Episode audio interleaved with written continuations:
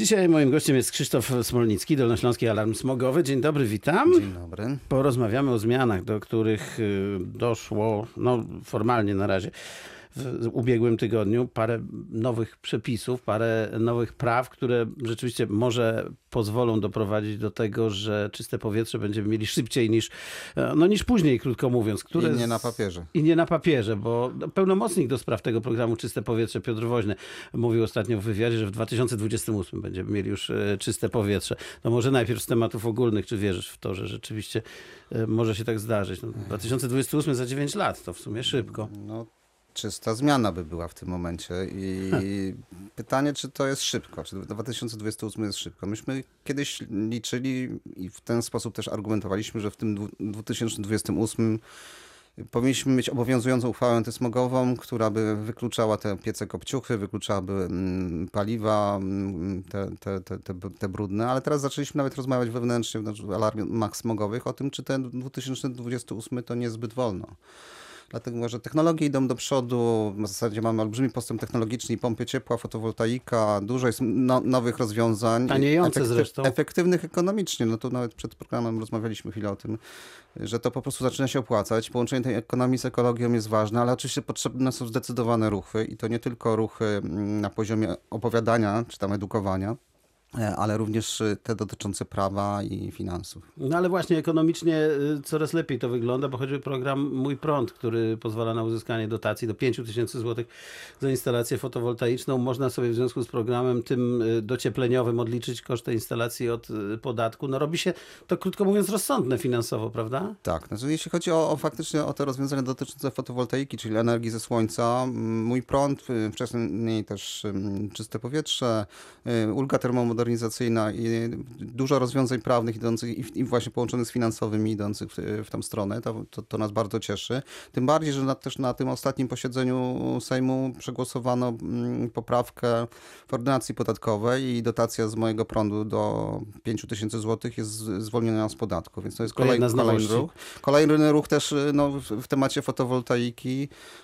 Była różnica pomiędzy VAT-em na mm, y, instalację zainstalowaną na dachu i taką, która na przykład gdzieś jest na gruncie, bo nie mamy załóżmy południowego nachylenia i nie ma gdzie zainstalować. To była spora różnica, bo tu było 8, a tu A tu 23. 23. W tej chwili jest, jest równo tutaj 8, więc w zasadzie można powiedzieć, też, też, y, też patrzymy, jak to jest skonstruowane, bo wcześniej mieliśmy ten pierwszy mechanizm, to był czy, czyste powietrze i tam jest, on jest skomplikowany zna- znacząco bardziej. No, trzeba złożyć wniosek, trzeba, jakieś tam błędy można popełnić, trzeba to poprawić przy uldze termomodernizacyjnej.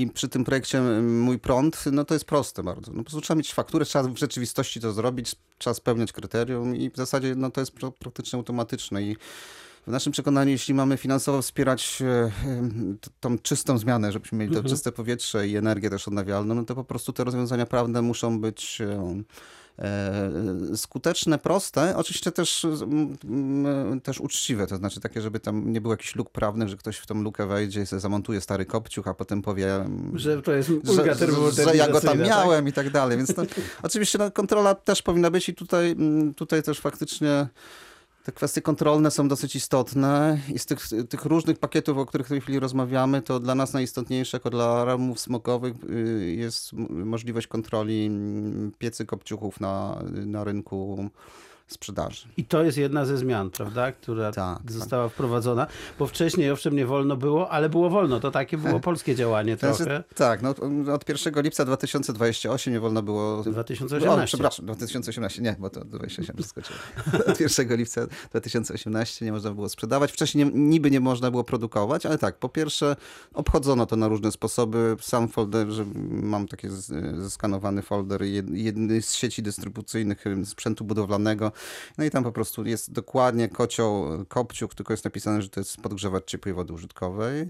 No i nie groziło w za- w zasadzie za to żadne jakieś tam, można było mały mandacik do, dostać, który pewnie nie był... Paręset złotych. No pe- pewnie był mniejszy niż zysk ze sprzedaży tego kotła, więc tam się, się, część, część producentów się śmiało. Yy, No i teraz jest zmiana idzie w tą stronę, że jednak Państwowa Inspekcja Handlowa będzie mogła kontrolować. Kary już nie są śmieszne, dlatego że dla sprzedawcy to jest e, do 5% obrotu, ale nie mniej niż 10 tysięcy złotych. To naprawdę już No może to być większa. kara. E, I to dotyczy, to, bo też e, za naszą sprawą myśmy pilnowali, żeby te przepisy były e, dościślone jako polski alarm smogowy i to dotyczy też obiegu wtórnego, czyli ktoś nie będzie mógł powiedzieć, że on używany kocioł sprzedaje, bo taki co, gdzieś tam się znalazł. Po prostu nie i koniec, tak? I dotyczy nie tylko sklepów, ale też, też obrotu, no wiadomo, mamy parę tych serwisów sprzedażowych, więc też tych wszystkich serwisów. Wiemy już, że ministerstwo przygotowało boty. Boty będą wysłane na przeszpiegi, będą, będą mm, przeglądały, jeśli znajdą coś, co będzie wyglądało jak kocioł, to po prostu będzie inspekcja handlowa tam wysyłana. No i tak po prostu by powinno być, żebyśmy mieli państwo, pa, państwo nie z tektury, tylko państwo działające.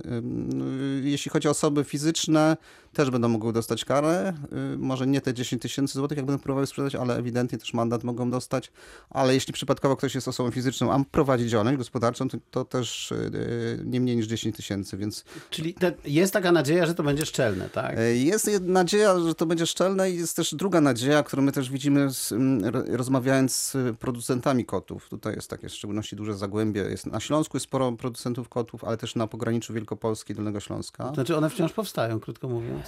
No, no tak, one mogą oczywiście powstawać, jeśli są klasowe, tak? To znaczy, jeśli spełniają te parametry. No oczywiście z tym spełnianiem parametrów to też jest tam, bo się ten węgiel się, specjalny węgiel się wtedy stosuje, czasami nawet się go myje i tak dalej, ale nie, nie o tym chciałem powiedzieć, bo to jest, wi- wiadomo, zawsze ktoś tam próbuje szukać takich jakichś małych Luk. luk, ale tutaj jest inna pozytywna wiadomość, to znaczy część producentów postanowiło, polskich postanowiło odstąpić już ym, ym, produkowanie kotów, nawet tych takich spełniających ekoprojekt na węgiel, e, szczególnie ci bardziej zaawansowani, stwierdzili, że my inwestujemy po prostu w pompy ciepła, będziemy produkować pompy ciepła.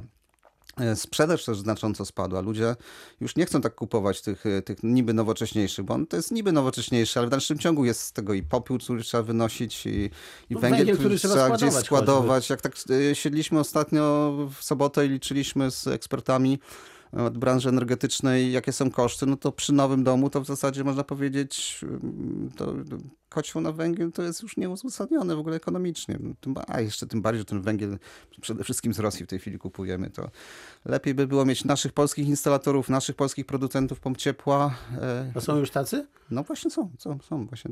Część już, już się przestawiło, część się przestawia i tu pewnie, y, bo jak się zastanawiamy, gdzie to wsparcie finansowe jest, jest potrzebne, więc na, w naszym przekonaniu też zaapelowaliśmy do instytucji zarządzających funduszami, żeby te resztówki y, nie wy- wykorzystane na przykład z tej perspektywy budżetowej unijnej przeznaczyć na, na projekty wdrożeniowe dla naszego y, przemysłu. To są często średnie, średnie przedsiębiorstwa, to nie są jakieś gi- giganty, które gdzieś tam tam. To są ma, małe, średnie przedsiębiorstwa, które budują, mogą się wyspecjalizować w pompach ciepła, ale druga bardzo ważna rzecz to znaczy no, brakuje nam instalatorów i to też pomp ciepła i też fotowoltaiki, żeby po prostu na projekty szkoleniowe, żebyśmy no, przeszkolili ludzi, żebyśmy poszli po prostu w stronę takiego postępu, ale też żeby te, te środki finansowe, te pieniądze zostały u nas. Tak. A tam jeszcze były, y, tak y, odchodząc na chwilę od y, samego programu Czyste Powietrze i tak dalej, tam były jeszcze zmiany dotyczące przyłączania budynków do sieci ciepłowniczej. Znaczy to ma związek z, ciep- z czystym powietrzem Tak. oczywiście, ale to, to istotna zmiana jest? To wszystko zależy, jak- to będzie realizowane, bo to jest, to jest tak, że mm, jak jest już sieć ciepłownicza i mamy na- nadwyżki ciepła, no tak jest na przykład gdzieś w centrum Wrocławia, to podłączenie do sieci ciepłowniczej ma jakiś sens. E, No wiadomo, że ciepłownia nie, nie, nie, nie, nie truje nas, e, mm, bo ten komin jest wysoki, tam są różne sy- sy- systemy odpylania i tak dalej. Natomiast no, z drugiej strony trzeba spojrzeć tak, emitujemy dwutlenek węgla, e, który mm, wpływa na, zmiany klimatyczne. Niektórzy mówią katastrofę klimatyczną, ale też gdzie my mamy sieci ciepłownicze. W wielu miejscowościach na Dolnym Śląsku po prostu nie ma, no w większości nie ma. W większości tych, gdzie są te największe przekroczenia nie ma. No, Bo tam chodzi o to, że nowo powstały budynek, prawda? Tak. Jeśli istnieje sieć Tak. ciepłownicza, to musi być do niej przyłączony. Y, Powiem tak, tak, ale jest wyjątek. To, to znaczy, jeśli ktoś chce zdecydować na, i to też myśmy za, za tym optowali, jeśli Za- ktoś chce pójść po prostu, ja chcę pójść ym, z tego węglowego, y, co kiedyś tam ludzie instalowali w nowych domach, czy gazowego, to ja chcę po prostu pójść w stronę pompy ciepła. Będzie mógł. Nawet jak jest sieć ciepłownicza. Nie będzie musiał do tego Jeśli, no, przyłączyć. bo, no bo po prostu y, pompa ciepła jest zeroemisyjna, ona nic nie emituje. Mhm. Więc dlatego pompa ciepła nie będzie musiał przyłączyć. I drugi jest taki, i tu zobaczymy, jak to będzie interpretowane. Bo jest napisane, że jeśli nie ma takich y, zasadności ekonomicznej. Ale co to znaczy zasadność ekonomiczna? Czy to jest zasadność ekonomiczna dla e, ciepłowni, sieci ciepłowniczej? Czy to jest zasadność Dla ekonomiczna rodziny, e, dla tego Kowalskiego? Bo no, znamy sporo ludzi, którzy płacą spore rachunki za elektrociepłownię i oni mogliby mniej płacić, tak? E, No właśnie i teraz...